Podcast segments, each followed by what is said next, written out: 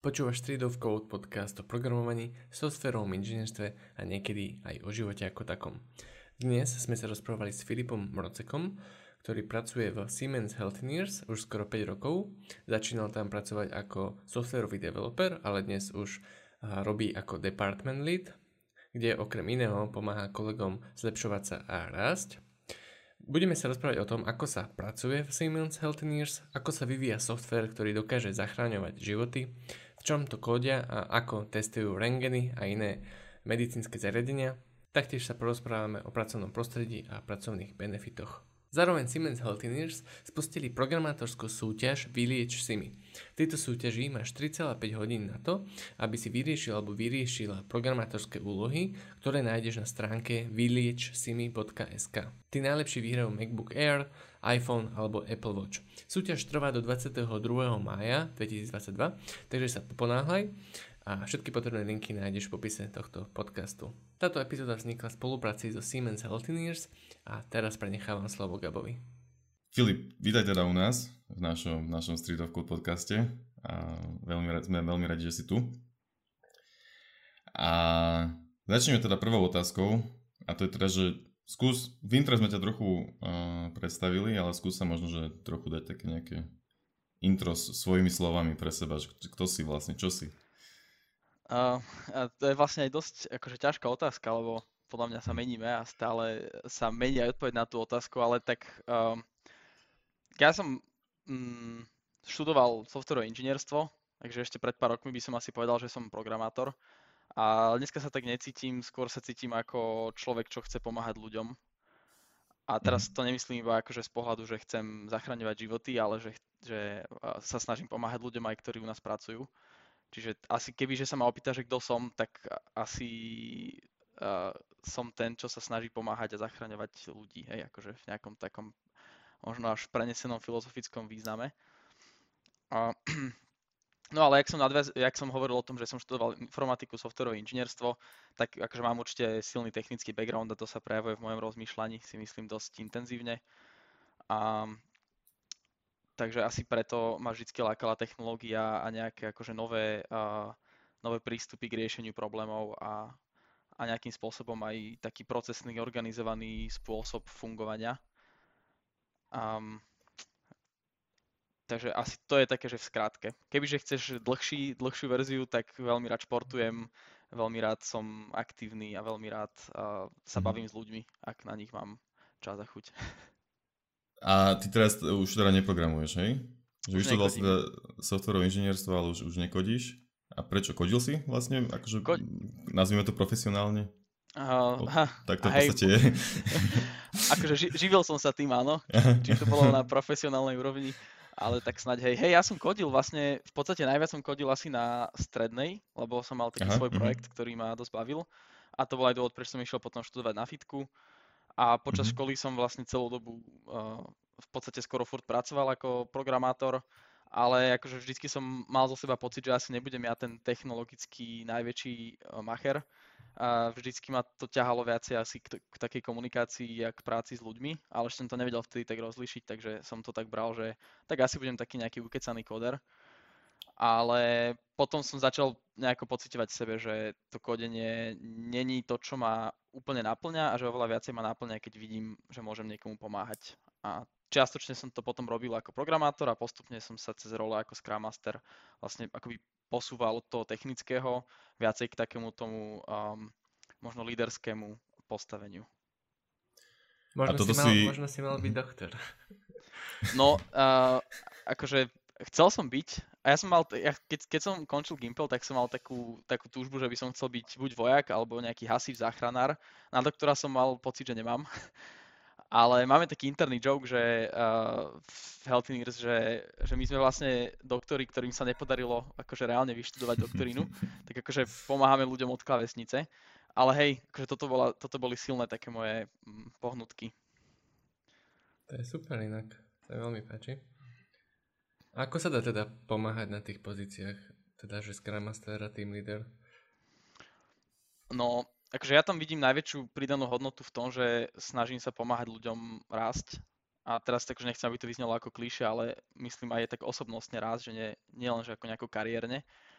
ale nejako ako keby, aby sa vedeli uh, zlepšovať v tom, čo robia a aj osobnostne, um, možno aj rozmýšľaním, možno nejako sa zbaviť nejakých svojich akože zlých návykov alebo zlepšiť uh, nejakým spôsobom svoj prístup k problémom možno, alebo to pocitujem, že je častý taký náš, neviem, či to máme v povahe aj možno ako Slováci, že na pive každý vieme mudrovať, ale keď by trebalo aj prísť na tie voľby napríklad, alebo urobiť nejakú drobnosť, tak to už je nám ťažšie. Takže to, toto vyslovene, tam vidím ten zmysel a tam, tam mám pocit, že viem pomáhať tým ľuďom a, a tam vidím v tom zmysel v tej takej nejakej akejkoľvek líderskej pozícii. Ja som teraz z, z, z... Z, z, zmetený alebo zamyslený, ale to znie ako, že, že, že celkom dobré, že ty si, to, to znie, že aký by si bol manažer, ktorý, ktorý naozaj robí to, čo má v podstate.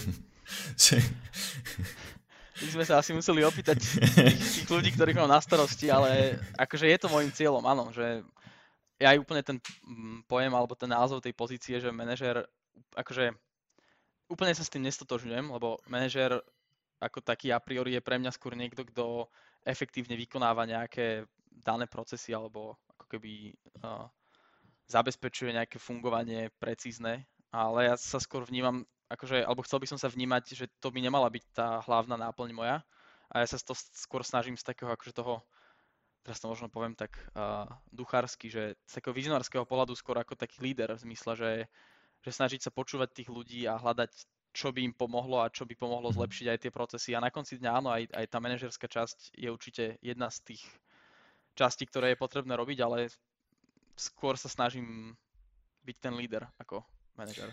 A tá pozícia sa teraz volá teda presne ako? Ktorú, ktorú máš teda teraz? A to je než dobrá otázka, lebo uh, my to tak interne hovoríme, že líniový manažer, ale uh-huh. ako nejak oficiálne to zaradenie je skôr, že... Uh, Product and Solution Developer, uh, Development Manager, čiže um, akože je tam čiastočne aj ten development toho produktu alebo ľudí. Takže není to teda len manažer, ale úplne, kebyže to chceš povedať hovorovo, tak asi líniový manažer. A to mi tiež nič ináč nehovorí, pravdu povediac. A čo, hmm. dá sa to povedať, že viem si to predstaviť ako nejaký, alebo okrem toho, že teda uh, sa snažíš Riešiš, riešiš teda, keď po, po, si povedal, že, že product and solution, čo bolo to tretie slovo? Neviem. Development. Už, development, áno. Tak uh, to znamená, že ty sa zapájaš aj, aj do tých produktových diskusí, hej? Um, Či? Čiastočne áno, ale na to máme, my fungujeme dosť v spolupráci vždycky s nejakými business partnermi. Čiže napríklad mm-hmm. v mojom konkrétnom prípade mám veľmi silného business partnera z pohľadu, produkt, z pohľadu produktu. Mm-hmm. Čiže naozaj, že to smerovanie produktu majú pod palcom hlavne, uh, hlavne ten business partner, ale zapájam sa ja, akože jasné, snažím sa. Ale to sa zapája ináč asi každý u nás, že um, aj, aj v podstate tí, tí naši programátori alebo softwaroví inžinieri majú dosť veľké slovo v tom uh, v tej definícii toho produktu. Dobre, a to teraz znamená, že ty máš... Chcem si to iba ujasniť, aby som si vedel pre, pre, presne proste predstaviť, že, že, že, že, že čo robíš, ale stále mi to nie je ešte úplne jasné, že ty máš teda pod sebou tím alebo viacero tímov ľudí, ktorých, a... ktorých ty sa akože o nich staráš ako keby z toho, ich, po, z toho pohľadu ich kvázi kariérneho alebo osobnostného rastu, hej, že... Toto si veľmi pekne povedal, že sa o nich starám. Presne tak toto vnímam. A čo sa týka tej veľkosti, alebo že koľko je to ľudí, tak uh, momentálne je to okolo pätnásť šestnásť ľudí. Uh-huh. A oni sú vo viacerých Scrum tímoch. Čiže není to, že nejaký jeden pätnásťčlenný tím. Ale momentálne teda projekt, na ktorom uh, tí moji ľudia pracujú, tak máme dokopy šesť Scrum tímov. A máme taký remote setup aj s business partnerom, že niektorí ľudia sú od nás zo Slovenska, niektorí sú z Rakúska. A dokopy teda vytvárajú šesť tých Scrum tímov. Aj mám ako keby po tej osobnostnej stránke na starosti tých uh, ľudí, ktorí sú u nás na Slovensku. A, a developerov hlavne? Alebo teda iba developerov? Hlavne developerov, mám tam aj Scrum Mastera a um, akože sme relatívne nová divízia, takže je dosť možné, že sa budeme rozrastať aj k architektonickým roliam napríklad a podobne. A sa mi, to sa mi celkom dosť uh, ľúbi, tá tvoja pozícia, že tam také niečo existuje. Mi to príde ako... Hej, poviem to škaredo možno, ale že, že, že to nepridáva úplne business value, hej, že, že, že tá pozícia, ale z pohľadu tých ľudí to, to musí byť strašne super mať takého niekoho nad sebou. Teda a, a, teda pre... a teda predstavujem si, že ty mávaš s tými ľuďmi akože meetingy one on one a rozprávaš sa s nimi, jak sa im páči na projekte a, a, a čo chcú vedieť, čo sa učia a, a takéto veci, hej? Áno, toto je presne jedna z, jedna z tých častí, ale potom, aby som neznel iba, iba tak zbytočne, tak uh, snažím sa aj samozrejme čo najaktívnejšie. To som, to som nechcel povedať, akože ja, ja, ja tam vnímam veľmi tú hodnotu, len, len že je zaujímavé, že, že tá firma to kvázi platí, lebo že, že biznisovo, samozrejme dlhodobo to má, to má zmysel, hej? Mm-hmm. Ale že, že aj, aj tá úloha ako taká má zmysel, mi to príde ako taká, že, že, že, že bonus feature, keby.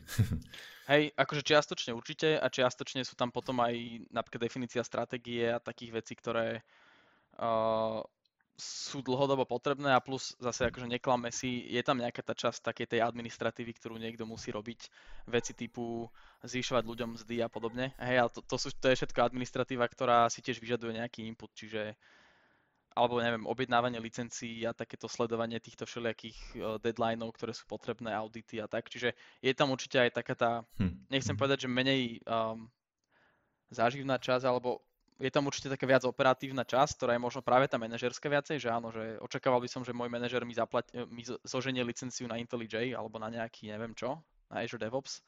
Ale akože to je nejaká tá jedna časť a potom ja teda hlavne, čo ma driveuje, je, je práve tá časť ako toho starania sa o ľudí, hej, a o ten ich rast, o ten ich happiness.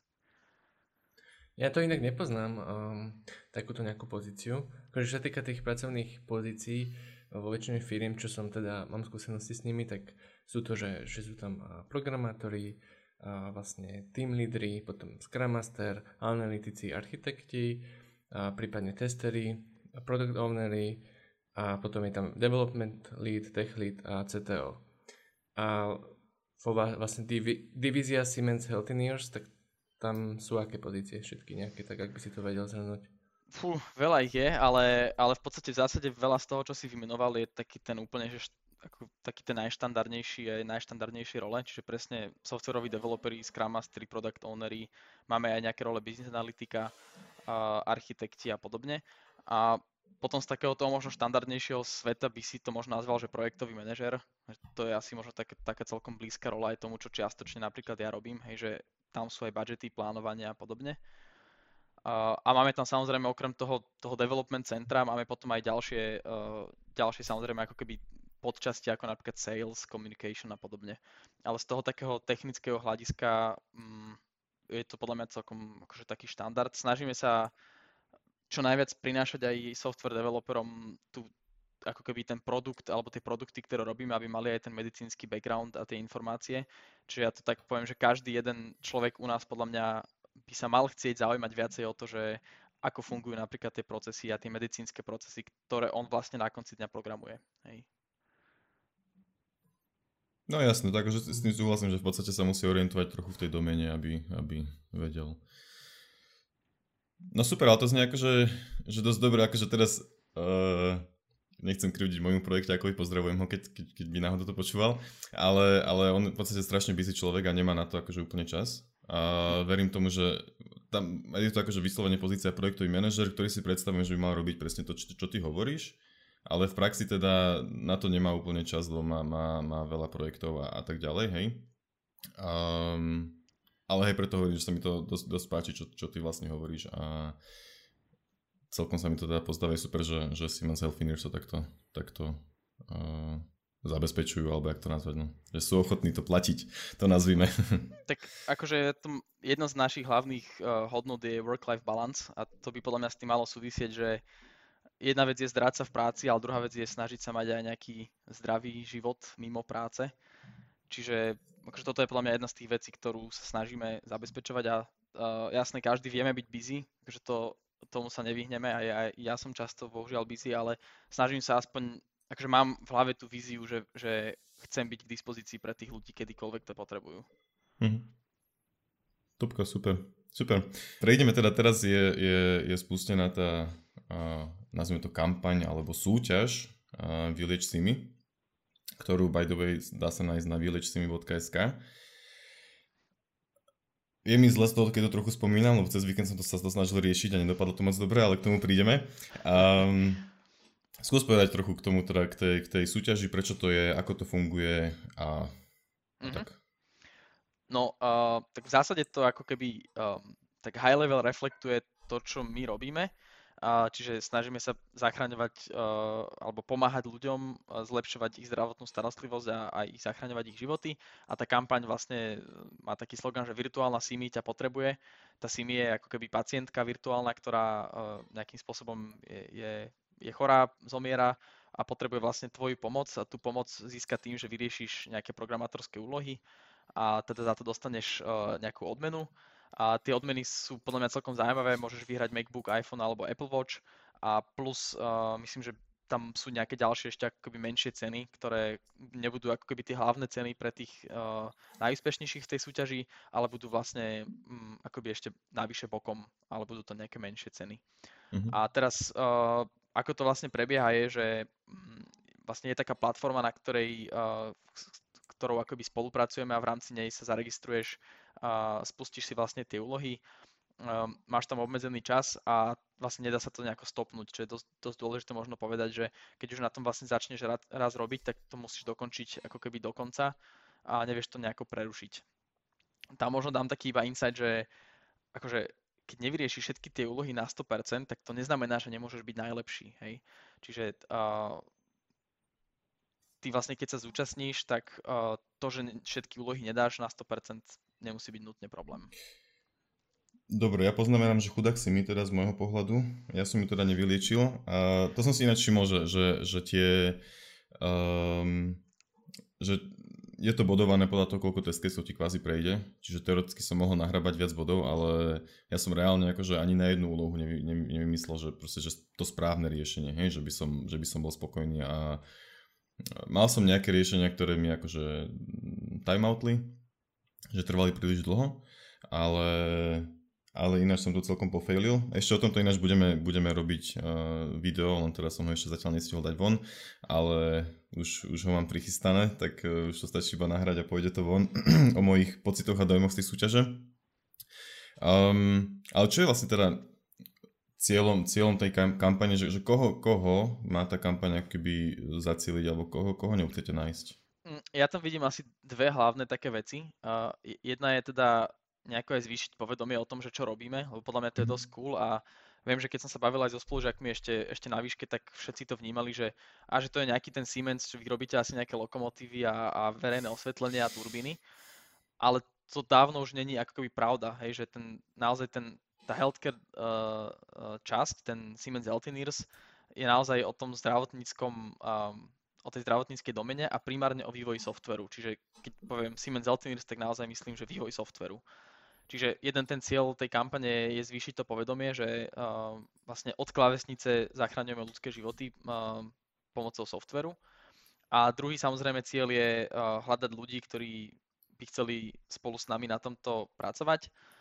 A poviem to rovno tak, že táto programátorská súťaž uh, v tej náročnosti, ako, ako sú tie úlohy vytvorené, tak skôr cieli na skúsených ľudí, ktorí uh, sa chcú pokúsiť ich vyriešiť. A tak ako som povedal na začiatku, neznamená to, že sa im to musí podariť. Hej. Ja súhlasím, musím, musím povedať, že ja som mal pocit takto. Išiel som do toho s očakávaniami, že to bude ľahšie.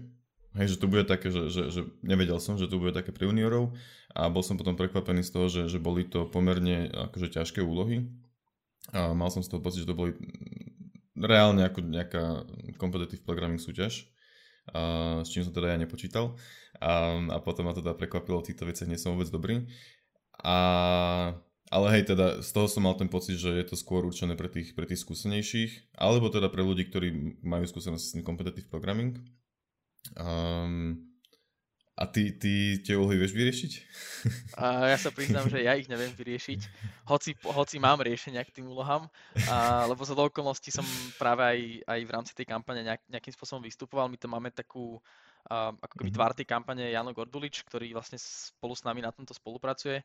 On vlastne aj ako keby um, dáva také intro k tej kampani na, na tej stránke vylieč simi bodka es ká. Že tam, myslím, že to je pod minútku video, kde vlastne si vieš všetky tie dôležité veci pozrieť uh, v tom videjku. Plus na tej stránke je aj link na tú registráciu, plus nejaké ďalšie akoby uh, infošky.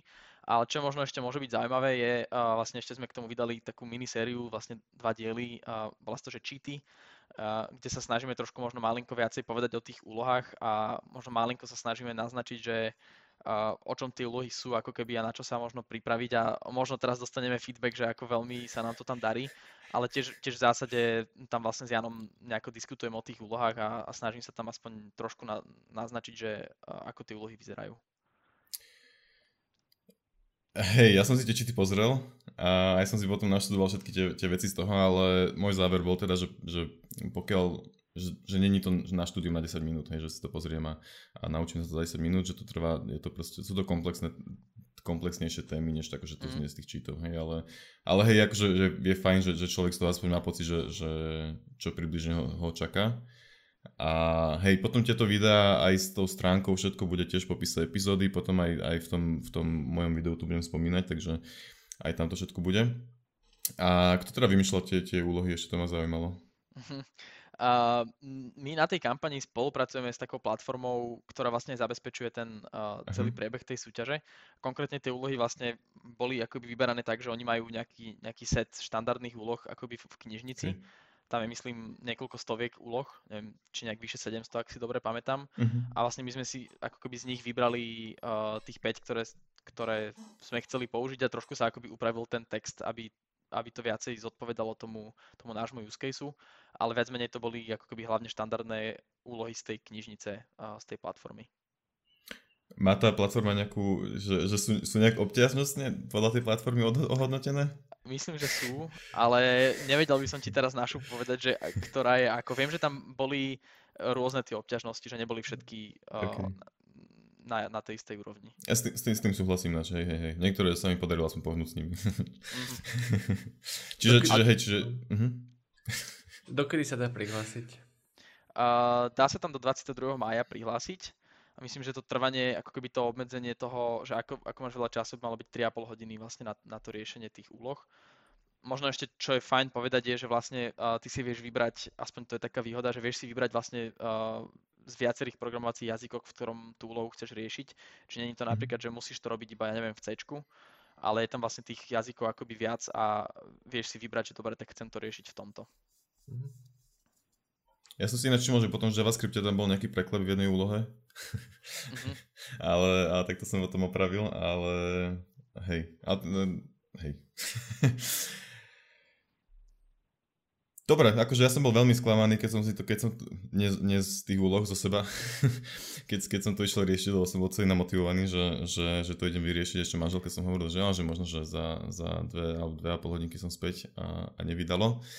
Takže, takže nevadí, ale neviem, akože mám v hlave na pozadí také, že strašne rád by som sa k tomu niekedy vrátil a vyskúšal si ich ešte raz vyriešiť len zo zaujímavosti a hlavne z toho, aby som uh, uh, ukludnil svoje ego, alebo jak to nazvať, že, že, že, že predsa len to viem, ale asi na to nebude čas, ale, ale super, teda som, som zvedavý, že, že aký z toho budete mať ohlas a, že, a vlastne pointa je, že potom tých ľudí budete nejakým spôsobom oslovovať, ktorí sa do toho zapojili a boli dobrí, alebo...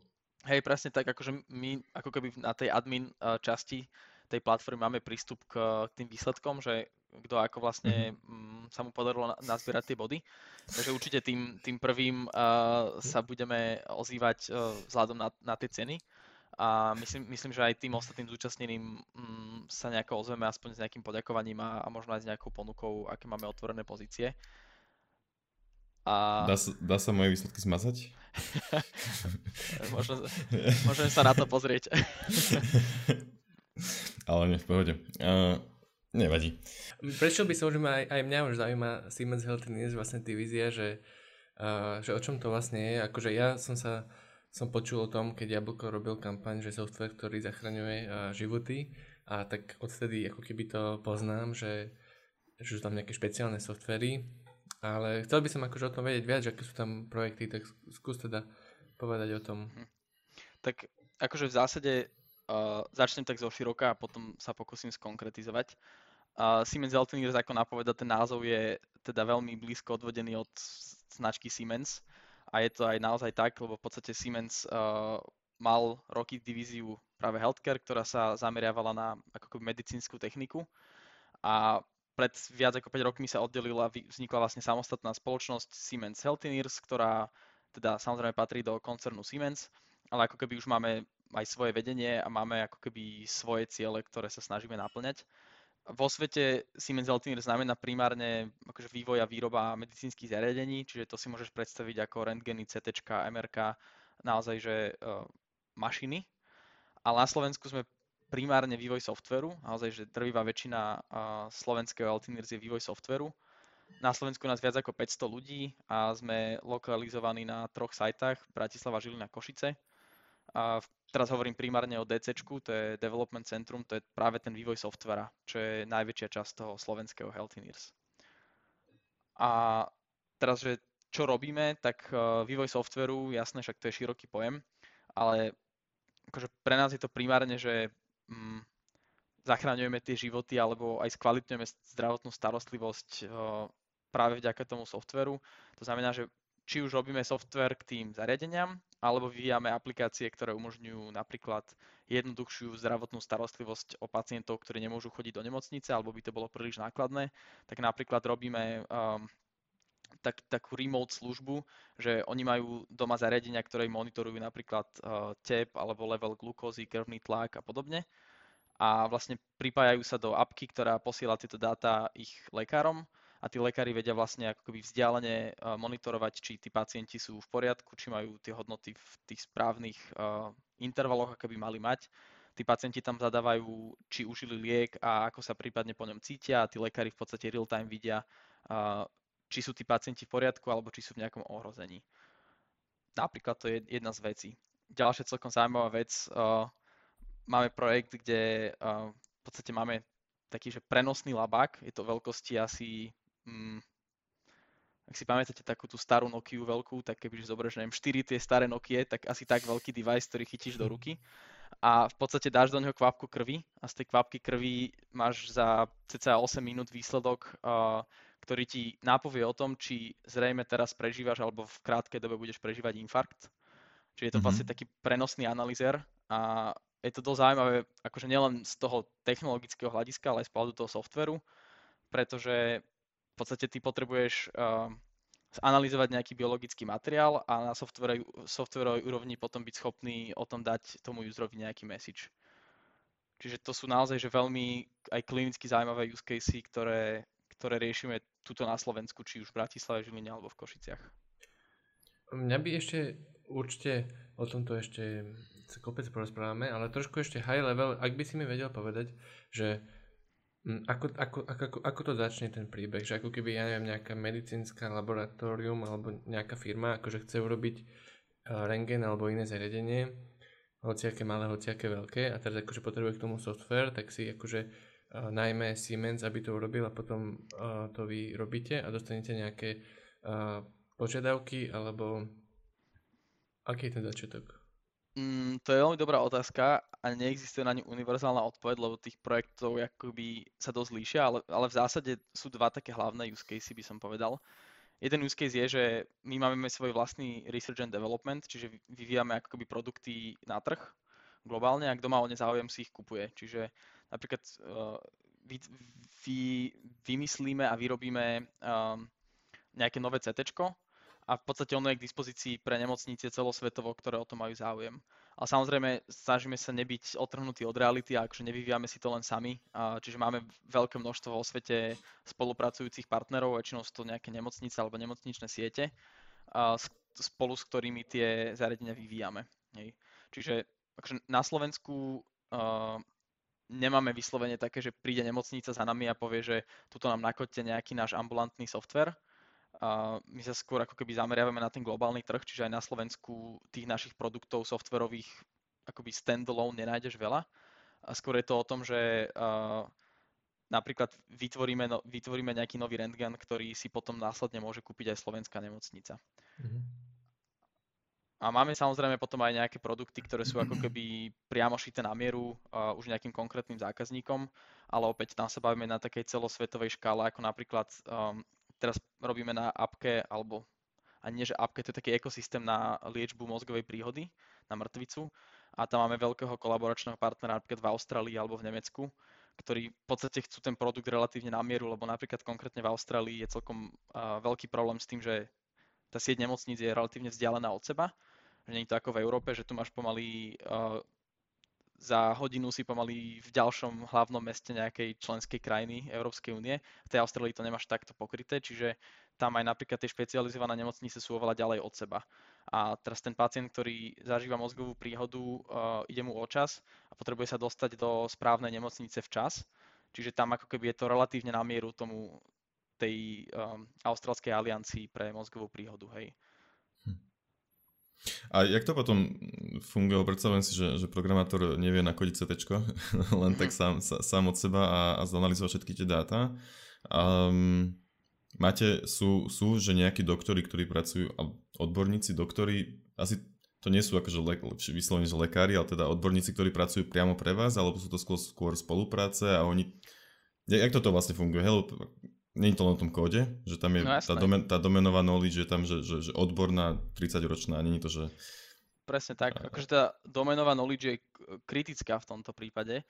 Máme aj, aj, máme aj lekárov, ktorí sú priamo naši ako keby zamestnanci. Dokonca ja mám to šťastie, že mám v týme naozaj skúseného človeka, ktorý sedemnásť rokov robil chirurga a mm-hmm. kvázi, kvázi po večeroch kodil, hej, a potom sa po nejakom čase rozhodol, že chcel by robiť práve ako keby primárne software, a teda pre zdravotníctvo, a prešiel pred pár rokmi, pred pár rokmi k nám, ale má práve so sebou to, to obrovské medicínske know-how, ktoré so sebou si nesie. Hej. Čiže to máme aj takýchto odborníkov, ale máme samozrejme partnerské uh, spolupráce, my to voláme, že collaboration sites, hej. Čiže ako keby tie spolupracujúce sajty, ktoré spolu s nami nám dávajú, teda dávajú nám feedback, dávajú nám ten medicínsky know-how, dávajú nám uh, akoby hovoria nám o, o tých procesoch, ktoré používajú, teraz nemyslím tých akože korporátnych, ale tých medicínskych, hej, že keď príde pacient na urgentný príjem, tak čo je potrebné vykonať, aké testy a podobne. To znie úplne jednoducho celé. Hej, je to easy. Akože, že super, no nie, nie, nie je to len tak, no. A, no Jakub, choď ku mne. Čo má teda ten programátor vedieť? Um, aké programovacie jazyky sa tam používajú, frameworky, alebo sú to aj nejaké také bežné veci, alebo všetko je to úplne niž? Uh, sú to práve že aj celkom bežné veci, že určite sú aj expertnejšie role, kde to není taká bežná technológia, ale akože povedal by som, že asi najčastejšie vyskytujúca technológia je uh, C Sharp, dot net, hej, že to sú také tie najklasickejšie. Potom ak sa bavíme o takej frontendovejšie, tak je to hlavne asi Angular. Ale m, akože máme napríklad projekty v Java, v Reacte, a tá paleta vie byť relatívne pestrejšia. Že v princípe sú to bežné technológie, čo je potom možno menej bežné, alebo čo už ako keby si vyžaduje tú expertnú, expertnejšiu znalosť, je buď tie medicínske, medicínsky background, alebo je to potom už konkrétne ten daný nejaký produkt, ktorý si vyžaduje uh, znalosť napríklad nejakých medicínskych štandardov, alebo nejakých uh, rozhraní, mm-hmm. ktoré sa využívajú a podobne. To znie hrozne, to by som strašne nechcel robiť. A ja, akože, javí sa to dosť, dosť strašidelne, lebo niektoré tie štandardy sú naozaj veľmi, veľmi komplexné. Na druhej strane, keď som sa potom tak nad tým aj ja zamýšľal, že asi som rád, že sú komplexné, lebo to zrejme znamená, že ich niekto premyslel a snáď teda sú dobre navrhnuté. Hej. Ale hej, niekedy to znie hrozivo. S, s, tý, s tým súhlasím, že super, že, že, že, že ich niekto vymyslel a niekomu sa to chce robiť, ale akože ja by som, fú, akože možno neskôr samozrejme na to prídem, ale teraz mi to príde také, že fú, že ešte študovať takéto veci, že... Nemám, nemám to moc rád. A to sa tak nalepí postupne na teba, vieš, že to není, že mesiac v kuse po večeroch si pozeráš nejakú dokumentáciu, ale často práve tí, tí product ownery alebo business analytici majú to, to domenové know-how, nevedia možno to nakodiť, ale majú to know-how, ktoré potom postupne mm-hmm. do toho týmu prinášajú. Mm-hmm, jasne. Mobilné appky sa v čom robia?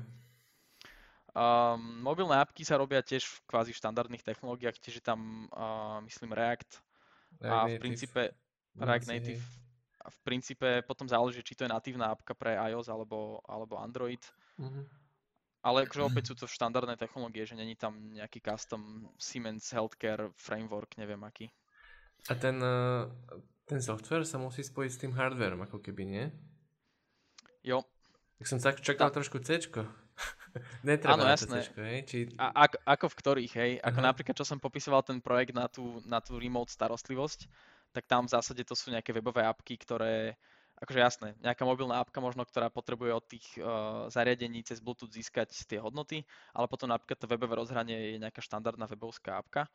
Ale napríklad, keď som popisoval ten ako keby prenosný analyzátor uh, tých vzoriek, tak jasné, tam akože sa bavíme o nejakom skôr C-čku alebo nejakom C-Sharpe, tam chalani majú rozbehané Linuxy, majú tam virtuálne nejaké setupy na to, aby vedeli ten device ako keby uh, kvázi namokovať, hej, že nie všetko musia nutne robiť na tom device, ale majú uh, celou okolnosti, minulý týždeň som bol na konferencii, kde presne taký device sme mali jeden so sebou, čiže majú reálne tie device, ale ako keby ten drvivý, ten ťažký vývoj možno prebieha často v nejakom virtuálnom prostredí a potom už keď to majú nejako odladené, tak to uh, deployujú na ten fyzický device a na ňom to potom ďalej skúšajú.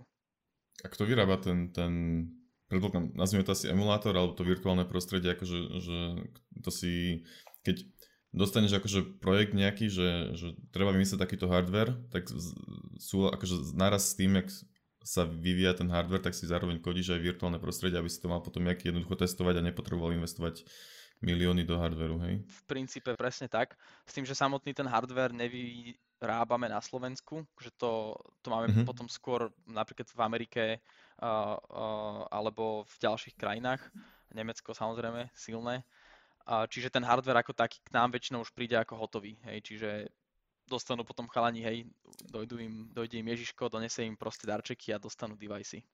A ten, ten, to virtuálne prostredie alebo ten emulátor dostanú spolu s tým, alebo ten si musia urobiť?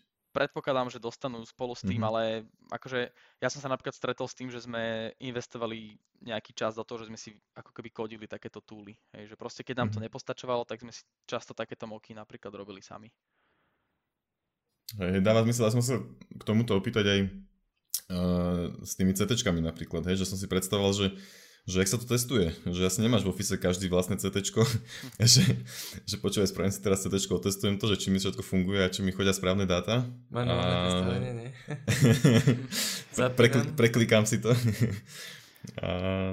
No, na tieto väčšie device máme zriadené také labáky, také laby, a, kde sú často úplne plnohodnotné setupy, a, mm-hmm. ktoré v podstate umožňujú tým našim ľuďom sa vlastne ako keby reálne pozrieť na ten device, reálne tam nahrať ten firmware a reálne si to vyskúšať. Hej, akože asi zrovna ne- nežiarí ten rentgen, a, ale že v princípe zrovna akože tú časť asi vynechá, ale máme napríklad v Košiciach máme normálne celkom veľký labák, kde sú všetky tieto mašinky a vieš si to, akože reálne tam vieš prísť, pozrieť sa, je tam dosť teplo, lebo sa to zahrieva, ale akože v zásade uh, tie device reálne majú. Ak sa bavíme o takých menších zariadeniach, ak som napríklad spomínal ten analyzer do ruky, tak to majú v pohode ako keby v kancli, v vodzovkách na stole, lebo toto je ľahko uh, prenositeľné. Ale väčšina development, de- developmentu teda prebieha mimo, mimo tých zariadení, že máš proste nejak, nejak spravené systémy na to, aby si to vedel testovať aj bez toho, že teraz budeš čakať v queue desať hodín, aby si si spravil test na CTčku. Nie, nie, to netreba. Ani nejaké assemblery alebo nejaké takéto nízkoúrovňové veci ne, nepotrebuješ nejak na to zásadne vedieť. Čiže sú tam projekty, ktoré uh, si vyžadujú väčšiu komunikáciu s tým hardverom a možno nejaké C-čko alebo uh, C-Sharp, ale potom sú tam teda nejaké normálne uh, weby okolo toho projektu, webové rozhranie, že po, proste databáza, normálny backend, užívateľi a tak. A máte tam aj napríklad nejakú uh, datovú analytiku alebo tak, tých v podstate dát, to môže byť tiež dosť zaujímavé. Alebo nejaký to data sú... science. Hej, hej, toto sú tiež veľmi zaujímavé veci a samozrejme aj na takýchto témach sa podielame. Tam vždycky potom záleží ako keby od toho pomeru, že uh, koľko z toho robíme my tu na Slovensku a koľko z toho máme s business partnerom, v tomto prípade nejaká iná Siemens Healthcare divízia. Uh, ale máme aj ako keby takéto viac uh, á í, hej, témy. Um, čiže tam ako keby naozaj skôr záleží potom od toho, že aký je ten konkrétny use case. Napríklad mali, má, máme projekt, ktorý mali sme od partnera v Princetone uh, vyvinutý vlastne algoritmus a my sme k nemu potom ako keby my sme ho integrovali do nejakého už existujúceho takéhoto healthcare uh, riešenia. Mm. Čiže tam... Mm, tiež si chalani vlastne šáhli čiastočne na tú á í, aby vlastne pochopili, že ako to tam, ako je ten model naučený a ako ho vlastne zintegrovať do zvyšku toho systému. A ľudia musia chodiť ako keby aj uh, do tých officeov a uh, niekedy, ako často potrebuješ byť pri tom device alebo môžeš byť aj remote, akože po roka, jak si to mal chci s koronou, môžeš aj o tom potom povedať. Hej, toto je veľmi dobrá téma, lebo tak asi, asi ako každá spoločnosť sme si aj my prešli cez uh, pandémiu, ale v zásade akože za seba viem povedať, že sme celkom rýchlo a efektívne boli schopní prejsť na, na remote. A čo sa týka tých deviceov, tak tam to samozrejme je niekedy triky, lebo niektoré devicey vieš zobrať domov, že to nie je taký veľký problém. A niektoré devicey úplne nevieš zobrať domov a v takom prípade akože boli ako keby stále platné výnimky, že keď raz za povedzme týždeň potrebuješ aj cez ten COVID prísť do toho labáku a naozaj tam uploadnúť fyzicky ten kód, tak, tak tam proste prídeš. Ale akože v dnešnej dobe už celkom veľa vecí sa dá virtualizovať, čiže aj toto mm, sme sa snažili samozrejme takto nejako zvládnuť virtuálne. Konkrétne napríklad u mňa na projekte tým, že máme, mm, sme veľmi silno integrovaní do developerského týmu aj business partnera, a, ktorý sídli v Rakúsku, tak my sme v podstate boli remote už aj pred covidom do veľkej miery.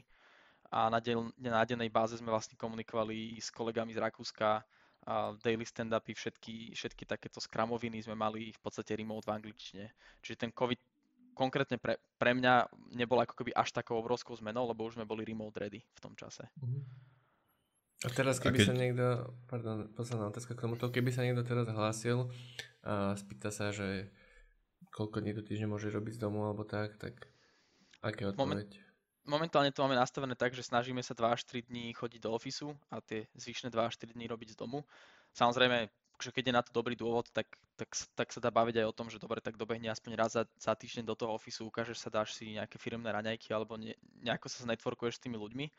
Ale ako keby to, čo sa teraz snažíme nastaviť, je tých štyridsať až šesťdesiat percent času byť z domu a ten zvyšok z ofisu. Ja tam vidím ako hlavne... Mm, Mali sme silnú diskusiu k tomu aj v rámci firmy, aj, aj sme sa veľa uh, pýtali na názor ľudí.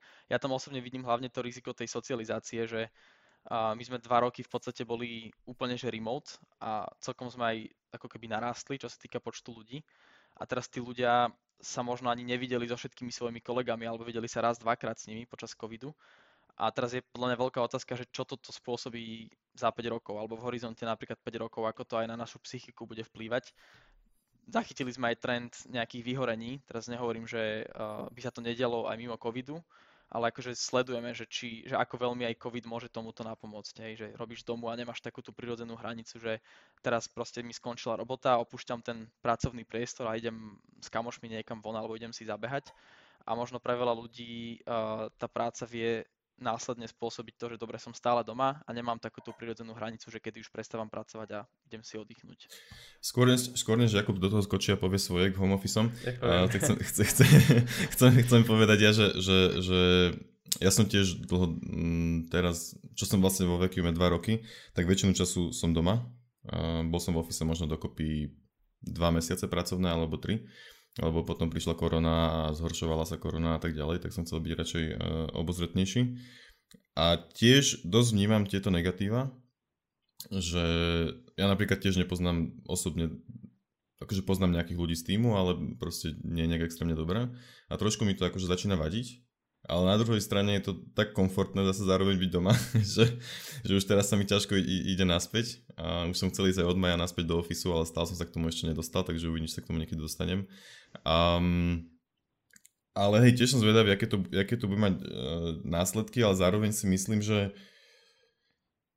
že už teraz, keď no, že, že, že ten remote pôjde, pôjde, pôjde veľmi dopredu a teda, teda aj, aj ide, hej, v podstate, že, že už veľa firiem je, že full, full remote a nejakým spôsobom to funguje, ale tak uvidíme, že kam, kam e, sa to reálne dostane. No, no jasné, ale... to súhlasím. Že my sme napríklad ale... v Bratislave sa čerstvo presťahovali do nových priestorov a už máme Kam? v podstate na Patronke sme stále vo Westende, Aha, uh-huh. ale, ale v zásade, keď sme už aj dizajnovali ten priestor, tak sa rovno rátalo s nejakým shared desk policy, čiže uh-huh. už v podstate nemáme, predtým sme mali každý že svoj desk, svoj, svoj stôl, kde sme pracovali, teraz je to v zásade, že máme nejakú estimovanú kapacitu, že asi ne, že nepredpokladáme, že príde viac ako, ja neviem, sedemdesiat až osemdesiat percent firmy naraz do ofisu, že to je, v podstate sa asi nestane. A mm-hmm. čiže naozaj, že ty si zabukuješ tento konkrétny desk, máš proste mapku poschodia, povieš si, že tento desk chcem na zajtra, alebo na celý týždeň kľudne, ak chceš chodiť a proste si to bukneš a fičíš. Nice. Okay, cool. Takže potom tam vieš mať trochu aj svoj bordel, hej, keď to máš buknuté na týždeň aspoň. Hej, hej, v princípe. Aj keď neviem, či ti to, či ti to dezinfekčná služba ne, nezničila, oni každý, každý deň vlastne pozerajú tie použité desky a ich ako čistia a dezinfikujú kvôli, nice. kvôli, uh, kvôli bezpečnosti, hej. Si spomenul aj firemné raňajky, to máte pravidelne, alebo? No teraz začali uh, takéže ovocné stredy, to vlastne budú každý, každý týždeň, že ovocie, ovocie v kancloch. A pred covidom sme mali pravidelne každý, uh, š, myslím, že každý druhý štvrtok, to boli že firemné raňajky. A tak ja pevne verím, že sa nám podarí takéto niečo opäť obnoviť. Mm-hmm. A aby sme vlastne ako keby dali tým ľuďom dôvod prísť uh, do toho ofisu aj, aj možno trošku na niečo sladké alebo slané, kto čo má rád. A plus samozrejme, akože funguje tam dosť taký networking na kavičke, uh, v kuchynke proste na obede, že sa stretneš s ľuďmi aj z iných projektov, pokiaľ sa ešte celkom výhoda, tým, že to je veľká firma, tak tam prebieha akoby veľa projektov naraz a ty sa možno ocitneš v kuchynke zrazu s ľuďmi z úplne iného projektu a dozvieš sa presne o tom, že robia nejaký software na liečbu mozgovej príhody, hej, čo si predtým ani nevedel. Hej, alebo si potichu spravím kávu a odídem. Hej, aj to je možnosť, ja to robím tak, že keď nemám chuť sa s ľuďmi baviť, tak si nechám slúchatka a tvarím sa, že som na meetingu. Hej, hej, hej. Áno. Uh, hej, keď už sme pri týchto, pri tých, pri týchto prešli sme teda k týmto day-to-day uh, kvázi operáciám alebo day-to-day daily životu vo firme, tak skúsam ešte povedať, že jak to tam akože celé, celé teda funguje. Ofisy pekné, škaredé? Veľmi pekné. Ako teraz, ja keď som... máte nové priestory, tak oveľa lepšie? Oveľa lepšie, akože tie predtým boli podľa mňa super, že taký ten, štand, akože, taký ten štandardný office by som povedal, že proste mm-hmm. koberec, steny, stoly, kuchynka a ako čo v podstate všetko ostalo, ale ten priestor je naozaj, že akože neviem, pôsobí tak moderne, jednak m, mne osobne sa celkom páčia tie, tie firemné, ako keby ten firemný brand, že tá oranžová, také tam my to voláme, že Healthy Orange. A naozaj, že ten priestor, je tam množstvo takých tých uh, mini miestností pre dvoch, troch ľudí, že keď si potrebuješ iba zavolať s niekým, alebo ti zvoní telefón a nechceš otravať kolegov, tak naozaj tam zabehneš a, a vybavíš si. A plus sú tam aj, je tam taká kombinácia, že polo open spacey a polo také tímové miestnosti. Napríklad my sme si teraz celkom zaužívali takú miestnosť, kde je desať deskov a v princípe na nich sa ako keby ten môj tím nejako šeruje, hej, že, že príde a väčšinou v tej miestnosti si, si dajú nejaký stôl. Čiže tie ofisy sú podľa mňa veľmi pekné a sú naozaj, že to je aj budova, ktorá stojí, podľa mňa mám pocit, že tá budova sa dostávala asi pred rokom a pol maximálne, že to je aj nová budova, čiže je to podľa mňa veľmi pekné. Je to na Patronke, my sme kedysi boli na Kramároch a akože moc ďaleko sme sa odtiaľ nepresunuli, ale tie ofisy sú podľa mňa fakt pekné, ako aspoň konkrétne v Bratislave. A kávičky a takéto veci, nejaké snacky a takéto srandy? Z dôležité no, veci, vieš. No jasné, však ja súhlasím, to je taký vtipne, že programátor je vlastne stroj, ktorý mení kávu na zdrojový kód. Hej, tak akože jasné, veď máme kuchynky a práve to sa mi páči na tomto priestore, že sú tam, je tam veľa takých, takých neformálnych miest, kde si vieš proste sadnúť na kávu, alebo na čaj, alebo, alebo na keksík, alebo na hoci, čo máš rád a vieš tam proste pokecať. Takže takéto miesta tam sú, káva je... ako keby firemná, raz za nejakú dobu sa prehodnocuje, že či chceme zmeniť dodávateľa kávy, tam sa proste prihlásia najväčší nadšenci a ochutnávajú kávu a potom hlasujú, že ktorú chceme na najbližších neviem nice. koľko zazmluvniť. A plus potom máme takú akoby väčšiu kuchynku, že aj ľudia, čo si nejako sami varia alebo si nosia svoje jedlo, tak vlastne vedia si v tej kuchynke zohriať a, a vlastne tam si to v kľude zjesť. A nejaký game room alebo či, chill out room alebo také niečo? Máme, akože teraz uh, poviem tak, že iba kalčeto a ja by som strašne chcel, aby sme mali aj nejaký taký restroom, kde si vieš proste dať akože po obede na dvadsať minút šlofíka, vieš, taký ten power nap. Toto tam úplne nemáme. Uh, máme tam sprchy, takže napríklad keď dojdeš na bajku, tak proste vieš no, sa osprchovať a, a plnohodnotne fungovať, ale toto podľa mňa ešte je taký priestor na zlepšenie, že urobiť tam viacej takéhoto nejakého nejakú posilku alebo nejakú miestnosť, kde sa môžeš ponaťahovať a podobne. Nice. A... Dobre, a potom, aha, čo, toto je napríklad zaujímavá otázka, že čo, čo sa týka pracovného času. Teraz, jednak, že, že, že ty v tvojej pozícii, alebo potom programátori, ako to asi, asi majú, že či, či ste flexi, alebo máte nejaké rozmedzia, alebo ako, ako to funguje? Hej, akože poviem to v takých dvoch rovinách. Jedna je také, že oficiálne stanovisko a potom takú tú reálnu a teraz dúfam, že ak toto počúva niekto z mojich nadriadených, tak ale nie, tak snáď to bude v pohode. Tak akože v zásade máme flexibilný pracovný čas. Uh, počas dňa od deviatej do pätnásť tridsať by si mal byť k dispozícii. Mm-hmm. A čo je to, keď si zrátaš, že menej ako osem hodín, ten zvyšok je naozaj flexibilne, ako, ako potrebuješ, ako chceš. Uh, sú ľudia, ktorí radi prídu proste o siedmej a o, o nejakej tej, po tej tretej už proste radi odchádzajú. A sú ľudia, ktorí naopak lepšie im to páli proste podvečer, tak prídu na tú deviatu a potom sú tam dlhšie. Z toho reálneho hľadiska, akože my sa snažíme byť uh, flexibilný v tom, že aj počas, počas covidu hlavne cez ten home office, že, že to sa niekedy nedalo byť v tých akoby osem hodín nejako v kúse v nejakom bloku k dispozícii, že tam celkom funguje aj taký ten, uh, taká tá dohoda s tímom v prvom rade, že uh, neviem, dneska po obede nemáme žiadny tímový refinement alebo nejaký sprint planning, tak proste je to v pohode, keď teraz na dve hodinky vybehnem si zabehať niekam, kým je ešte pekne, slniečko, a potom keď sa už otmie večer, tak proste sa vrátim k tomu a ešte niečo pokodím. Čiže snažíme sa v tomto byť naozaj ako keby taký... Um, nekibicovať za veci, ktoré nie je potrebné za nekibicovať, hej. Ten oficiálny fo- pracovný čas je, je stanovený na od deväť do pätnásť tridsať, ale snažíme sa byť flexibilní, ako sa vám dá. Ako robíte to, keď máte stand-up a polka týmu je tam a polka týmu je doma? Uh, no, akože konkrétne na mojom projekte sme to tak mali tak či tak, lebo tých kolegov sme mali uh, v iných krajinách. Čiže vtedy v zásade cez Teams, alebo vtedy ešte myslím, že Teams tak nefičal, ale tak nejaký iný, nejaký iný podobný tool. A ak sa tí ľudia stretnú v office, tak máme mm, celkom dobre zaradené uh, meetingovky, kde sa vlastne vedia spolu stretnúť, povedzme tí traja, štyria, ktorí tam zrovna sú a vlastne nemusia mať sluchátka, ale pripoja sa uh, do tej meetingovky a zvyšní kolegovia, ktorí sú či už doma, alebo sú na inej sajte napríklad, tak sa pripoja cez Teams a fungujú takýmto spôsobom.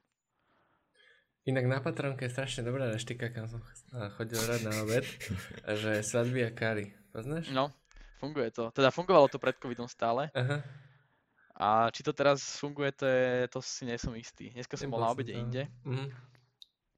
Ja som vždy rád chodil, keď som ešte robil v Nike, to bolo prízo, tak to nebolo ďaleko. Mm-hmm. Úplne som mi vytrol, kámo, teraz uh, uh, moju niť. Mal som strašne dobrú otázku a jasné, že mi vypadla. Um, Svadby a kari ma dostali. Ale tak sa spýtam, čo mi napadlo. Aha, ja som vlastne chcel iba povedať, že, že my to tiež v robote teraz máme tak, že, že, že nejaká časť týmu je spolu v office a zvyšok je, je remote. A niekedy to je akože také, že, že, že je horšie počuť niektorých ľudí, čo sú v tom office, lebo kvôli audiu a takto. Ale tak to je na koloch asi všeobecne. Mm. Ale ináč akože v pohode sa tak, tak dá celkom fungovať, že nie, nie je to nejaký extrémny problém. Iba akože trochu keď... tak ticho závidím vždycky, ale, ale ináč je to v pohode. Keď dám takú akože mini marketingovú súku, ale akože nepoviem značku, že týchto sluchátiek, o ktorých sme sa na začiatku bavili, tak akože tie sú fakt, fakt super aj čo sa týka tej kvality zvuku. A aspoň teda, že ja skoro nikdy nepočujem nejakého kolegov a viem, že ešte keď som robil primárne z domu, tak uh, niekto tu vrtal a ja som sa furt ospravedlňoval, že sorry, že asi, asi teraz počujete, ak tu susedia vrtajú a, a ľudia mi iba hovorili, že vôbec to nepočujú. Takže akože to sú podľa mňa riešiteľné veci, hej, že... Ale myslím, myslím teraz akože, že, že keď oni sú v tej meetingovke, vieš, tak jeden keď je na, na konci miestnosti, tak ho menej počuť ako toho, čo je, čo je mikrofón je povedzme v strede, takže tam je ten problém. Ale hej, tie sluchá... Áno, aj to je riešenie. Ale každý, kto, kto rozpráva, niekto si zoberie mikrofón do ruky. Mm. Um, ale hej, to, ináč k tým sluchátkám som bol aj prekvapený s týmito, čo mám napríklad ja. Ja mám, uh, ináč kľudne môžeš povedať, že ty máš, ty máš ešte Jabry. Mm-hmm. A ja mám nejaké Bose en cé sedemsto a tiež mi vrtali doma, a susedia teda. A na tomto teda mikrofóne, na ktorom nahrávame podcasty, mám väčšinou kóly a to všetko zachytí. A tie mm-hmm. slúchatka znamená, že nula. Úplne, že nula vrtania, a že nič nepočuť, takže dosť dobré technológie už teraz. Um, ale dobre, uh, čo som sa chcel spýtať, že, že boli ste, teda keď hovoríš, že robíte s Rakúšanmi, boli ste u nich na návšteve, alebo oni u vás, alebo ako no, to funguje? Takže uh, cez ten COVID to bolo také o dosť ťažšie, lebo aj mm-hmm. teda firma mala podľa mňa celkom konzervatívny ako keby prístup k uh, tým interným smerniciam, že mám pocit, že sme boli vždy tak o krok prísnejšie, ako boli tie vládne nariadenia, čo na jednej strane asi fajn, že naozaj zodpovedne sa snažila firma k tomu pristupovať a ja si pamätám, keď začínal COVID, tak tam firma dala rúška a, a dezinfekciu, čo bol asi najde, najnedostatkovejší tovar v tom čase, čiže z tohto pohľadu aj chápem, že to obmedzenie aj na cestovanie bolo celkom silné. Ale ako teraz už keď COVID v podstate nejako, aspoň dúfam, že na teraz doznieva, tak samozrejme cestujeme a snažíme sa to nejako striedať, že uh, povedzme raz ideme my uh, do Innsbrucku v tom mojom prípade a potom zase o dva mesiace pozveme kolegov z Rakúska ku nám. Čiže je to naozaj, že tak, tak ako snažíme sa to striedať, ale uh, ako keby taký môj cieľ je, že by sme aspoň raz za tie dva tri mesiace najneskôr sa mali vždycky nejako stretnúť s tými kolegami. Jednak ako keby kvôli utuženiu vzťahov, že to je strašne dôležité. Ale zároveň aj často je oveľa efektívnejšie niektoré veci vyriešiť, keď sme spolu, hej, že keď napríklad plánujeme nejaký nový release, ktorý je zameraný na ako keby nejaký typ uh, funkcionality, tak je možno rozumnejšie pred tým releaseom si na dva dní spolu sadnúť a pobrainstormovať, že ako by tie veci mohli high level fungovať. A je to často oveľa efektívnejšie, keď už potom tú roadmapu máš nejako pripravenú aj z toho technického, architektonického pohľadu. A s nimi, s nimi hlavne po anglicky rozprávate, či aj po nemecky treba? Uh, iba po anglicky, akože niektorí, uh, nepatrí medzi nich, ale niektorí vedia, ako aj sa dohovoriť po nemecky, tak viem, že mal som kolegu, ktorý akože úplne bežne si písal s nimi po nemecky, ale ten štandardný komunikačný jazyk je angličtina, mm-hmm. dokonca aj u nás v Bratislave alebo aj v Žiline v Košiciach máme uh, ľudí, ktorí nie sú Slováci, že máme celkom mm-hmm. dosť aj, aj zahraničných ľudí, uh, ktorí sa rozhodli žiť na Slovensku. Čiže často sa ti stane, že na chodbe, dneska sa mi stalo, že som pozdravil jednu kolegyňu, že čauko, ona na mňa pozerala a nechápala a spýtala sa niečo kolegu a potom som pochopil, že ona teda nehovorí po slovensky a nechápala, čo jej hovorím, hej. Preto nechodím do ofisu. Uh, a, a čiže nemčinu, nemčinu človek nepotrebuje, hej, vyslovene? Že... Väčšinou, na, na drvej väčšine pozícií nie, ale zároveň ak, ak chce, tak napríklad vie si v rámci jazykových kurzov, kurzov tú nemčinu zlepšiť alebo sa ju naučiť. Že v princípe, ak je na to nejaký rozumný dôvod, čo pri nemčine je v podstate skoro vždy, lebo väčšina tých partnerov sú nemecky hovoriaci, Uh, tak, tak vieš proste chodiť na, na jazykový kurz nemčiny, ktorý zabezpečujeme v spolupráci s jazykovou agentúrou. V princípe to prebieha formou takého semestra, že máš, myslím, že raz alebo dvakrát za týždeň uh, tú lekciu a normálne preberáte učivo, potom máš nejaký test a vieš sa v tom proste zlepšiť.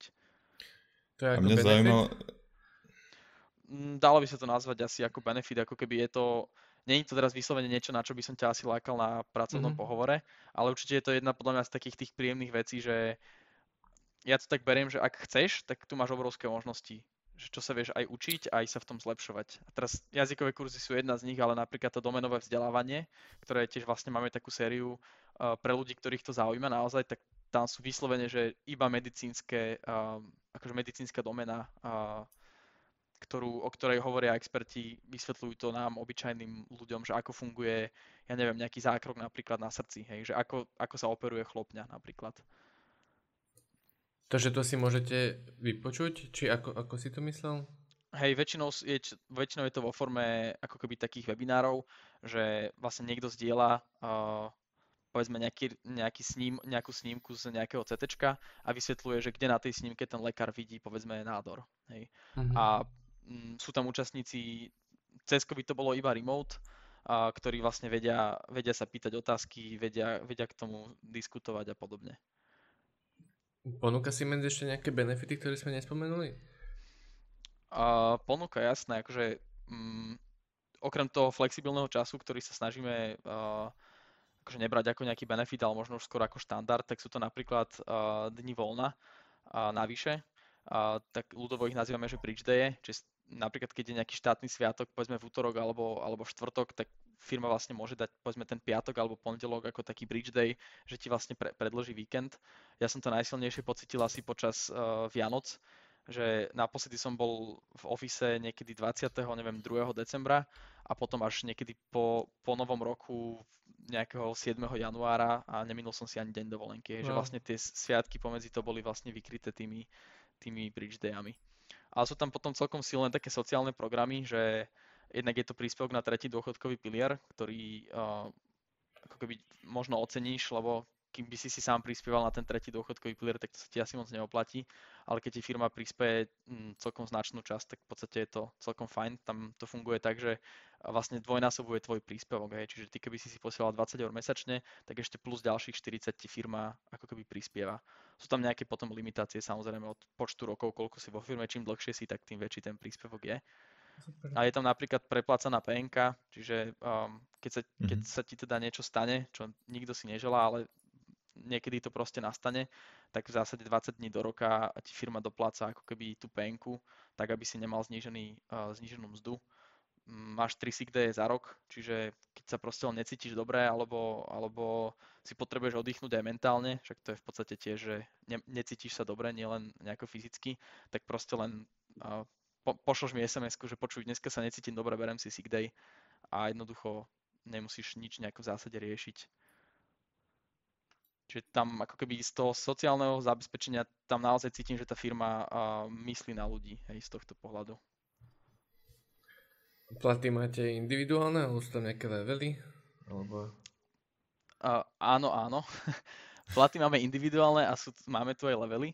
A v podstate snažíme sa... Um, akože tá, ten hlavný message je, že snažíme sa byť fair voči ľuďom.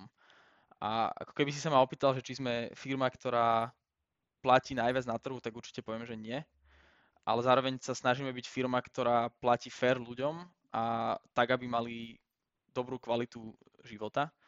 A čo sa týka tých levelov, tak vlastne snažíme sa nejako byť aj fairovi voči ľuďom cross firmu. Čiže ak máme za to, že ty si podobne skúsený a podobne prínosný človek, ako napríklad uh, Gabriel, tak sa ti budeme snažiť nejako podobne zhruba platiť. Samozrejme, bude to vždy individuálne záležať, lebo uh, nedá sa to nikdy takto presne povedať, ale budeme sa ako keby snažiť a priori vychádzať z toho, že ak máš podobný level nejakej seniority, tak zhruba ten baseline, o ktorom sa bavíme pri tvojom plate, mal byť podobný.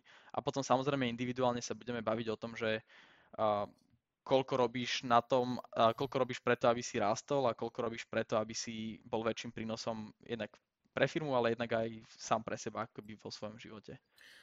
Ako často môžem, môžem sú nejaké, nazvime to performance reviews, alebo keď, ako často sa stane, že môžem ísť hore, alebo je to ročne, polročne, štvrťročne? Každý mesiac? A, ja, ja vždycky hovorím, snažím sa to hovoriť ako srandu, ale myslím to vážne, že uh, akože s tou otázkou, že by si chcel zmenu mzdy, môžeš v podstate prísť kedykoľvek, že na to nie je nikdy zlý čas. Ale neznamená to, že kedykoľvek ti ho e, zvýšime, hej. Ale v princípe fungujeme tak, že dvakrát za rok máme, voláme to, že development rounds, kde vlastne prehodnocujeme, e, že kto by, kto sa zrejme blíži k tej hranici nejakého toho akoby vyššieho levelu. A v takom prípade sa ho snažíme uh, nejako objektívne akoby vyhodnotiť, že či by v tom leveli už sa mal nachádzať alebo nie. A keď áno, tak vlastne dvakrát za rok má tú štandardnú možnosť. Snažíme sa aspoň raz za rok prehodnocovať uh, nejakú inflačnú zložku, čiže ako vieme, že inflácia tu bude a bola a snažíme sa, alebo nie, že snažíme sa, ale každý rok vlastne dedikujeme nejaký budget, ktorý sa odvíja od uh, minuloročnej inflácie plus forecastu na infláciu na tento rok. Čiže keď napríklad vieme, že minulý rok bola nejaká inflácia na úrovni nejakej a tento rok podľa ekonomických ukazovateľov vyzerá byť inflácia takáto, tak sa zoberá vlastne vyššia z tých dvoch hodnôt a taký budget sa vyčlení na, na to navýšenie miest.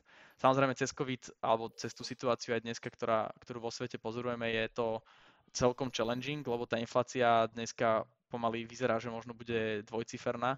Čiže toto samozrejme vlastne aj my sa budeme snažiť reflektovať a vždycky je to ako keby...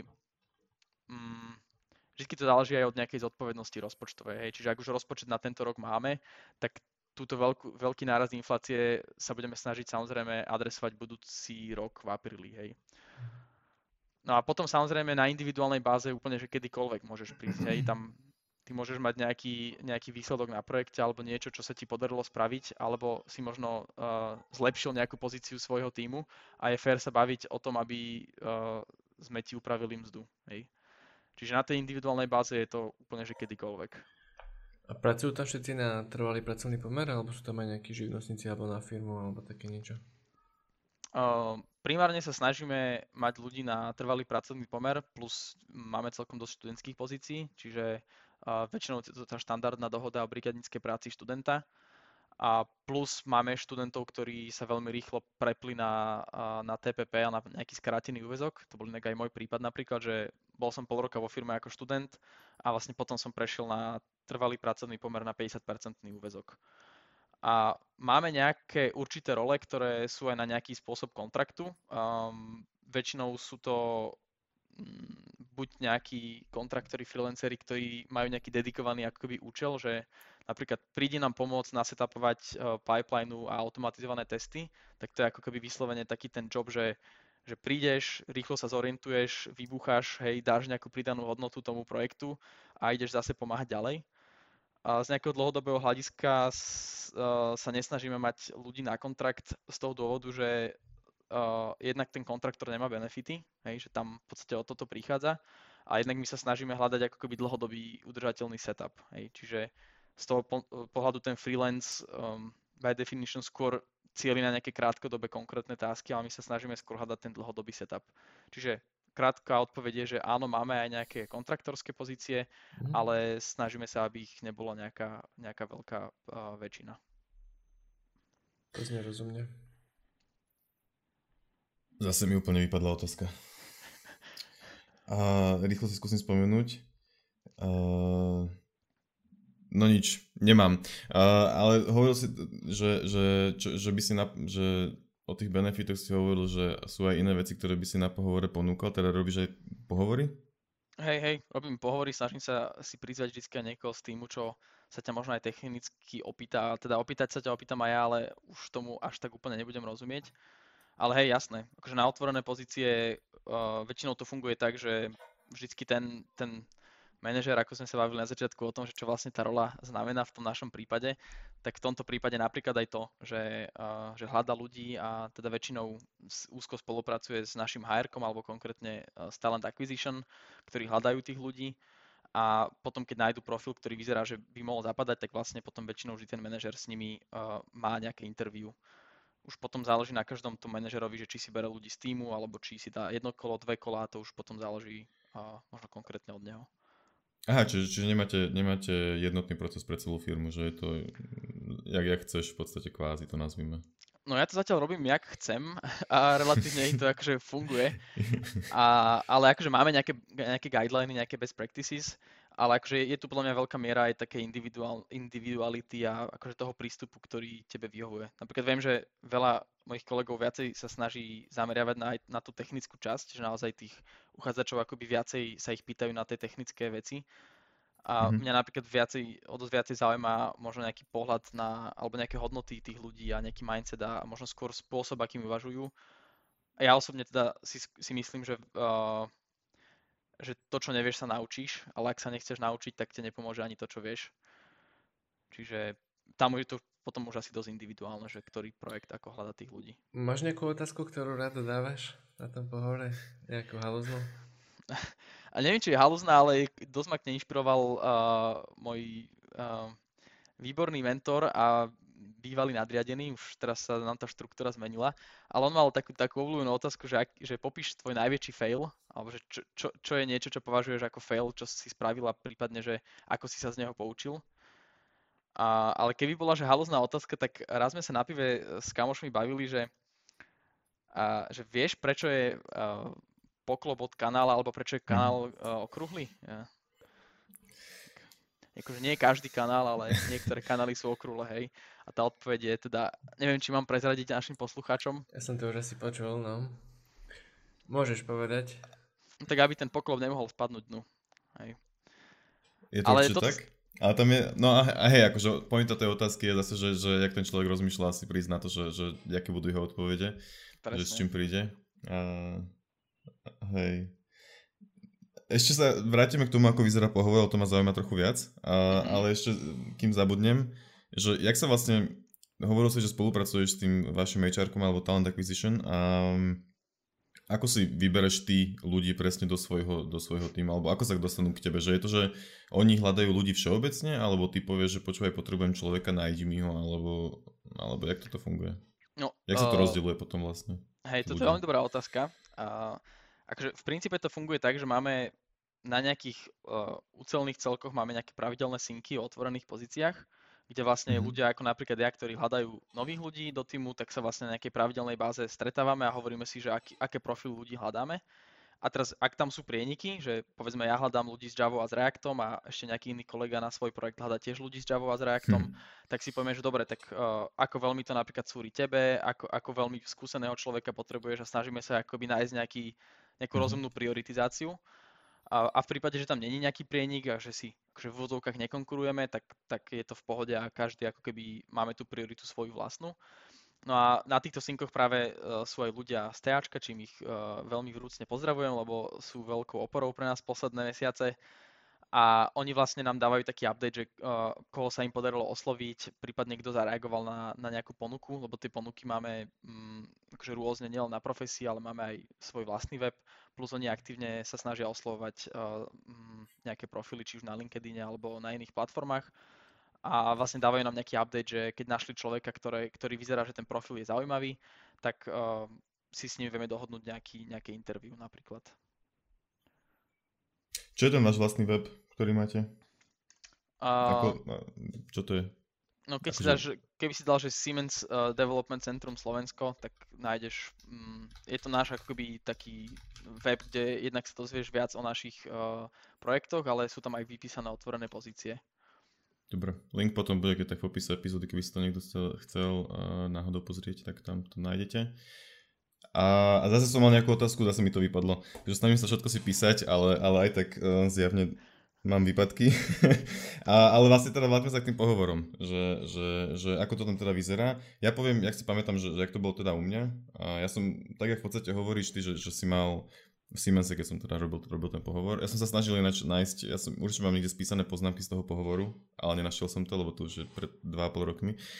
Um, ale teda mal som tam, mal som tam... Nazvime to manažera, čiže predpokladám, že teba, ty by si tam bol, ale to bol nejaký, uh, nazvime to starší pán, dúfam, že ho neurazím, že si ma nepamätá. Uh, uh, a potom teda tam boli nejakí traja mladší chalani, ktorí, ktorí boli programátori technickejší a tí sa ma kvázi, on, mal, on sa ma pýtal tie také uh, ľudské otázky, oni sa ma potom pýtali také uh, technickejšie otázky a takto to funguje bežne, ale v podstate to si asi aj popísal, že, že, mm. že, že tak nejak to funguje. To je taký asi najbežnejší case a potom, že ty si tam mal zrovna troch, je už naozaj také individuálne, že a asi ťa hodnotili ako zaujímavého kandidáta, preto si zobrali až troch, aby ťa viacerí vyhodnotili. Podľa mňa to boli juniori zase, takže možno boli iba zvedaví. Mm, alebo... Môže byť aj to. Neviem, nemyslím si, že som bol vtedy taký zaujímavý kandidát. Ja si napríklad viem dosť predstaviť, že by som si na pohovor akože z mojich ľudí, ktorý, keby si ty, ty teraz išiel na pohovor uh, nejaký, tak ja by som sa tam napríklad snažil zobrať uh, Scrum Mastera a plus nejakého, nejakého jednoho developera. Vlastne, lebo m, ten Scrum Master je pre mňa než taká celkom zaujímavá rola, ktorú podľa mňa veľmi často chápame dosť zle, vrátane mňa pred nejakou dobou. A ten Scrum Master podľa mňa vie, akože uh, mal by vedieť celkom čítať ľudí a mal by vedieť uh, možno aj odhadnúť človeka a jeho nejakú motiváciu uh, zapadnúť do týmu. Takže Veľmi, veľmi silno si viem predstaviť, že by si u mňa na pohovore okrem mňa stretol ešte Scrum Mastera a nejakého budúceho potenciálneho kolegu ďalšieho z týmu. A jak to potom? A oni by tam boli celý čas? Uh, boli by tam asi drvivú väčšinu. Akože na, na ten úvod, na také... Um, ja sa snažím vždycky na, na, tom, na tom... Nerad to volám pohovor, ja to väčšinou volám skôr také, že pokec. Lebo pre mňa ten pohovor vyznie tak možno negatívne, ale toto berem skôr... A taký pokec, ktorý by nám mal objasniť, že či to oboj strane dáva zmysel alebo nie. Hej, že ne, nechcem ťa za každú cenu nahajrovať, lebo možno sa na tú pozíciu vôbec uh, nehodíš a nebavilo by ťa to. Že snažím sa vždycky aj chápať, že čo by teba motivovalo a či by to potenciálne mohol byť win-win. Hej. A vtedy to väčšinou začínam tak, že sa pýtam, uh, by som sa ťa opýtal, že čo vieš o nás, o, ako o spoločnosti, že či si počul o tom, čo robíme. A na základe toho, čo mi povieš, sa ti snažím potom priblížiť uh, čo robíme, ako robíme a podobne. A potom máme samozrejme nejaké okruhy otázok, takých tých štandardných, že uh, sa snažíme pochopiť, aké máš skúsenosti z minulosti, ako, ako si riešil uh, veci na projekte, aká bola tvoja rola, uh, aké zodpovednosti si v tom týme mal, či si pracoval skôr samostatne alebo v týme a podobne. Sú tam väčšinou aj nejaké technologické otázky, ale skôr na takej akoby úrovni, že Uh, s čím si pracoval, hej, že asi by som sa ťa ne- nešiel teraz pýtať, že ako je impl- implementovaný, ja neviem, string v JavaScripte, že to asi mm-hmm. ma úplne až tak zaujímať nebude, lebo to si vygooglíš, aj keď neviem, na čo by si to potreboval.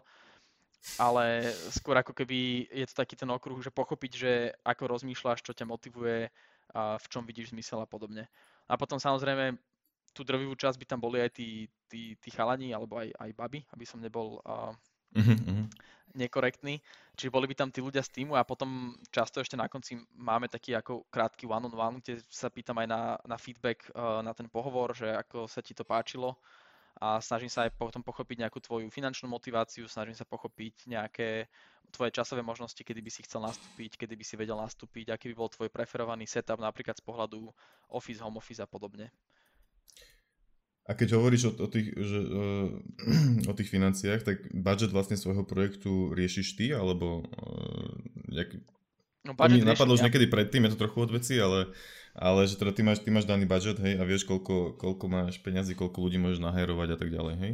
Hej, presne tak. V zásade to je možno ďalšia tá časť tej, tej mojej role, to je možno taký ten naozaj ten management z pohľadu exekutívy, že, že ja si vlastne driveujem, že koľko mám ako keby budžetu, na, teda koľko pozícií z toho budžetu viem ako keby zaplniť a samozrejme pozerám sa aj na to, že um, každý má inú každý má iný, inú motiváciu na, na, na tom mzdu, hej, že niekto vyslovene je motivovaný finančne a vtedy sa snažím na to samozrejme čo najviac prihľadať, ale veľa ľudí, čo som aj celkom príjemne uh, prekvapený, že veľa ľudí není motivovaných iba tými peniazmi, ale, ale že chcú mať nejakú určitú mieru toho finančného uspokojenia, ale od toho momentu už vyššia mzda ti nerobí oveľa vyššiu spokojnosť, hej, čiže To, to, to je možno taká celková filozofia na to odmeňovanie, že chceme, aby si bol férovo hodnotený, aby si mal dobrú kvalitu uh, toho príjmu, ale od nejakého momentu už ťa nechceme robiť viacej happy tým, že sa ti budeme každé tri mesiace snažiť navyšovať mzdu,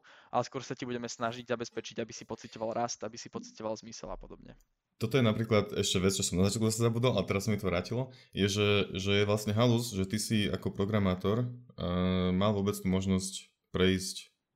Je to halus a je to super, že si mal možnosť prejsť do, do, do tejto sféry, že, že ti to kvázi umožnili a že to je kvázi tiež jedna taká tá fajn vec, uh, nazvime to v nejakých moderných firmách. No uh, hej, hej, ja som to presne takto pocitoval, že vlastne ja som si zažil na tej vlastnej koži ten, ten rast, hej, že a teraz nemyslím, že nie som až taký vysoký, že by som vyrastol, ale že akože v zmysle, že, by, že, som, že som pocitoval, že stále mám pred sebou nové výzvy a že stále sa mám čo učiť a stále mám kam ako keby osobnostne rásť. A musím povedať, že som mal, uh, aj mám stále vlastne úžasnú príležitosť mať okolo seba inšpirujúcich ľudí, mm-hmm. tých, tých aj, aj mojich nadriadených, ale aj ešte, ešte ich nadriadených a aj ľudí okolo seba. A vlastne vždycky som dostal ten support, ktorý som, ktorý som potreboval, mal som tie, presne tie diskusie o tom, že kam sa chcem posúvať, akým smerom a vždycky som mal možnosť si sám povedať, že či ma viacej láka, ja neviem, architektúra, akože z toho technického hľadiska, alebo či ma viacej ra- láka naozaj ten, ten software development, alebo naopak, či ma možno láka viacej nejaká tá práca s ľuďmi a zároveň, čo bola pre mňa pridaná hodnota, hoci ja som to celkom presne vedel, že akým smerom by som chcel ísť, tak som ten feedback aj dostal, že ja ťa vidím možno mm-hmm. v takejto a v takejto roli, ak ti to dáva mm-hmm. zmysel, tak sa poďme spolu pozrieť na to, ako ťa v tom vieme podporiť, hej, čiže vieme ti dať jasné, vieme ti dať nejaké tréningy, no, dostal som aj certifikované tréningy a zároveň ti vieme napríklad vytvoriť na tom projekte takú rolu, aby si si to vedel vyskúšať, hej, čiže dostal som šancu v podstate na nečisto si toho Scrum Mastera vyskúšať, že či vôbec to je niečo pre mňa, alebo či vôbec mm, sa na to nehodím. A otázka na telo, nemusíš odpovedať, keď nechceš, platovo si išiel potom hore? Keď si išiel som hore. Išiel som platovo hore, ale, ale čo musím povedať je, že ne, nevnímal som to ako nejakú podmienku, že ak chceš ísť s platom hore, tak musíš teraz zmeniť rolu. Lebo to je podľa mňa veľká chyba, čo veľa firiem robí, možno aj robíme, že už keď máme pocit, že tomu človeku nemáme ako, uh, nemá kam rásť a on chce stále väčší plat, tak mu dáme nejakú pozíciu, ktorá sa mu ale že vôbec nehodí. Uh, ja som počul o takom príklade, ktorý sa stal, že bol super ú iks designer, ktorý bol fakt do toho bavilo, bol kreatívny, tá robota ho bavila, a, ale nemal sa kam posúvať, tak z neho spravili nejakého manažera pre ú iks department a on z tej svojej kreatívnej vlastne práce sa dostal do toho úplne monotónneho, nezaživného manažovania a byrokracie a papierovačiek a v podstate zabili si toho človeka úplne. Čiže hmm. toto by podľa mňa nemal byť ten case, že ak chceš rásť, tak musíš nutne ísť robiť manažera. To by, to by nemalo tak byť. To určite nie. A nevieš, či berie Siemens aj začínajúcich programátorov samoukou?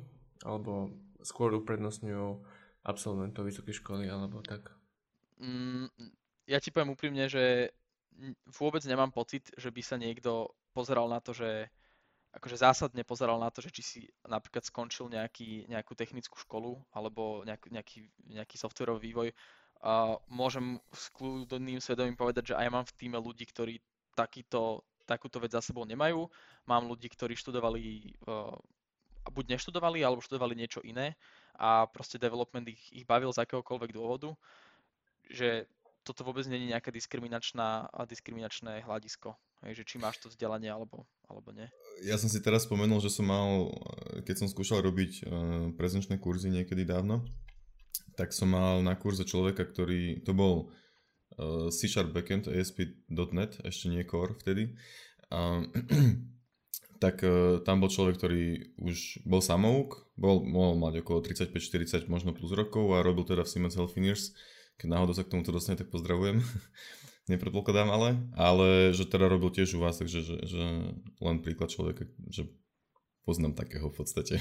Hej, a je to, mám pocit, že celkom aj začína byť bežné, čím nechcem mladých ľudí odradiť od toho, aby išli študovať, že mne osobne podľa mňa škola dala dosť veľa, ale proste sú tie casey, kedy to naozaj dáva objektívne zmysel, že, že proste mm, ten človek sa rozhodol neštudovať, alebo napríklad ukončil iba nejaký bakalársky stupeň a podobne, alebo ako som napríklad spomínal ten, ten príklad toho chirurga, a čím ho tiež pozdravujem, ak, ak sa k tomuto dostane, tak on v podstate tiež toto neštudoval, on sa za tie roky ako hobby vás, viac menej k tomu dostal a, a tiež nemal nejaké akože formálne vzdelanie. Samozrejme, my to vieme nejako kompenzovať čiastočne nejakými kurzami napríklad alebo tréningami, čo môže byť fajn, ale, ale akože v skrátke tá odpoveď je, že určite aj bez toho formálneho vzdelania máš šancu sa u nás dobre uchytiť.